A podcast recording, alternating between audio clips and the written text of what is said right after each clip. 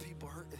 And I know that it's worth it, but they don't see the purpose. So we gotta move smarter and peep the evil lurking. Cause you know they don't really want the truth to surface. They killed George, they killed Mike, they killed Bree. Every time they take a black life, they kill me.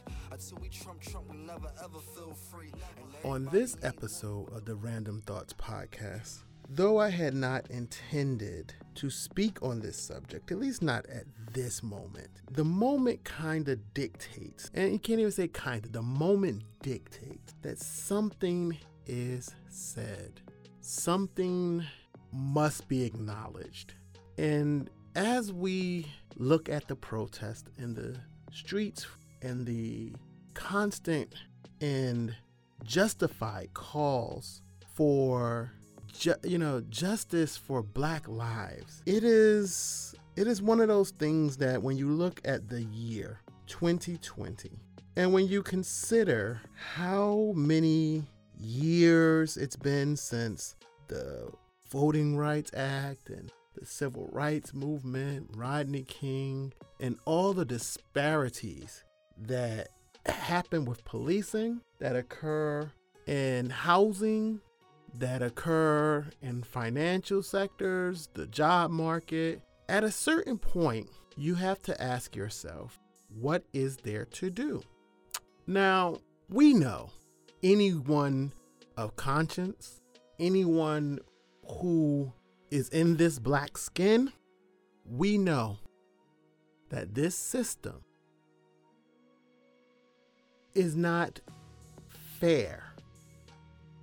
There is no equality. There is no equity. And the controversial statement, or so called controversial statement, that Black Lives Matter proves to you just how maddening it is, how maddening it is to live in a country that talks about freedom and justice for all. But if you say that your life matters, that's somehow a controversial statement. If I say my life matters, if I say my mother lives matter, my children, and all those who look like me, those who have similar and shared experiences, to say that our lives matter is somehow a controversial statement further proves the point.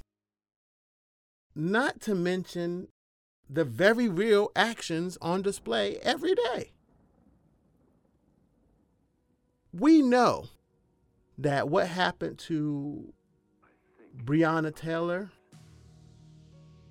is more of the same these police officers were able to come into this young woman's house in the middle of the night, kill her, and the district uh, attorney, or I should say the uh, attorney general, excuse me, decided that the only crime that was committed was that the cops put the neighbors at risk by shooting through the wall.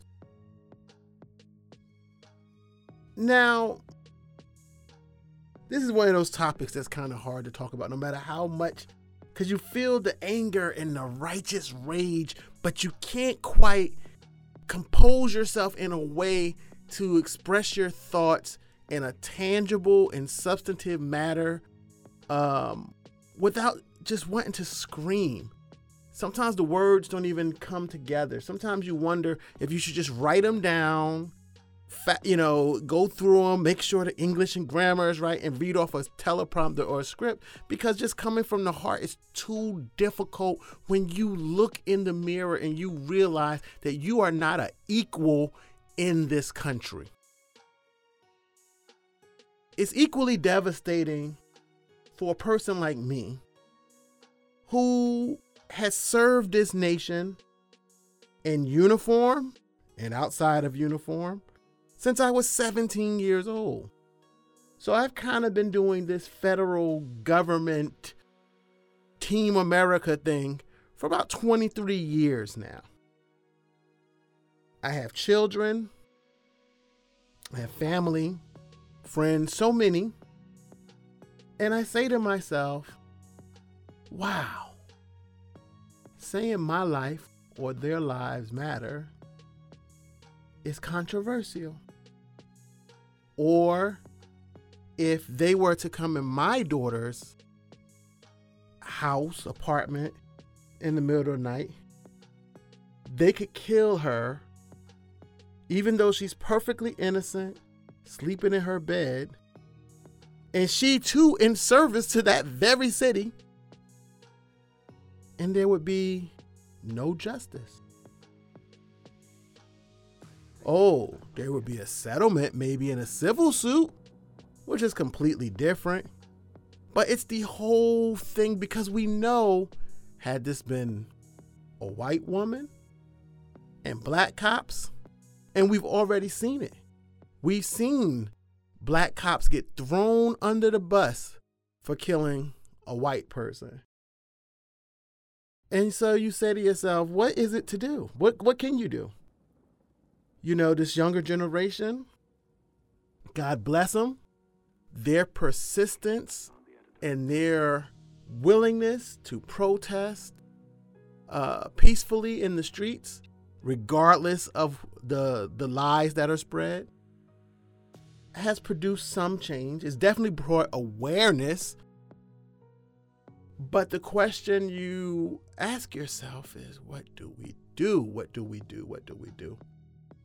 And I'm always the one. I'm one of those who sometimes I don't know how to say this without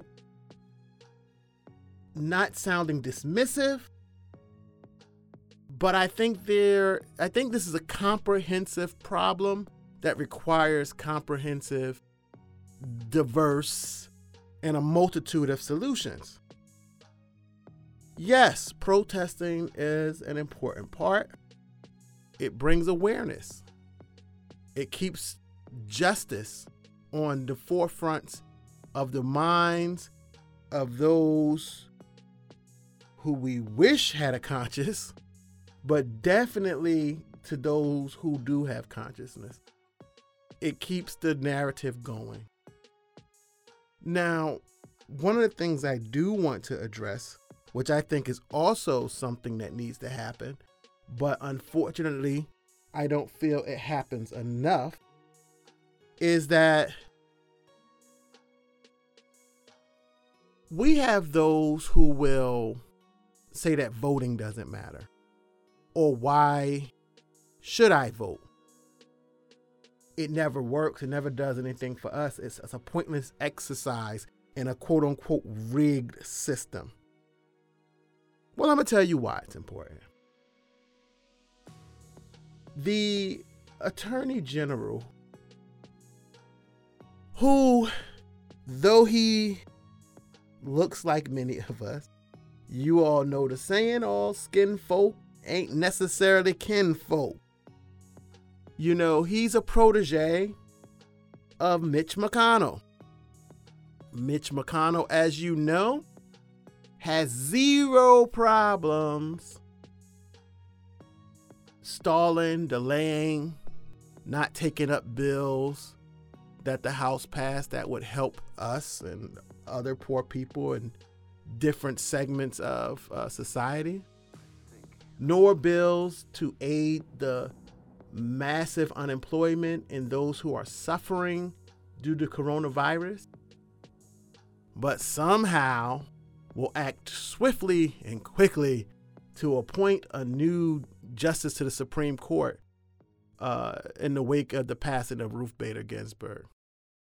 This attorney general is his protege, his friend, his colleague. Mitch McConnell was recently a guest of honor at his engagement this weekend. So you know what it is. He spoke at the Republican convention. And for those who remember, they were asking for to put Kentucky in a state of emergency before he read that BS he wrote he read uh, today, September 23rd, 2020, that there was no crimes committed. This innocent woman sleeping in her bed deserved to die, apparently, and no one should be held accountable. But here's what I mean when it comes to voting this attorney general was elected to this position. So when you say voting doesn't matter, or why should we vote, ask yourself if people would have been part of that election and realized who he was, and maybe he played some different game, you know, uh, a year or two ago whenever he got elected, and maybe people just didn't know. But one of the things we have to ask ourselves, as those who are righteously upset, those of us who want justice, is we can't change a system if we don't actively participate in it. But the least we can do, as I heard Reverend Al point out um, maybe a couple hours ago on MSNBC, he said, Look, this guy's friends with Mitch McConnell. Mitch McConnell is up for reelection November 3rd. If we want to show our voices matter, we should show up November 3rd and prove to them that we're not going to tolerate it. If you are not going to be just, if you're not going to have us uh, as your best interest, if you're not going to give us the equality and equity that we are requesting and that we deserve and that we were promised by our very own founding documents.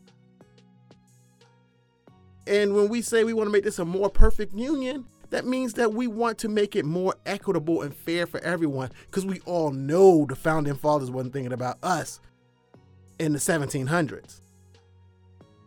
But we're here now.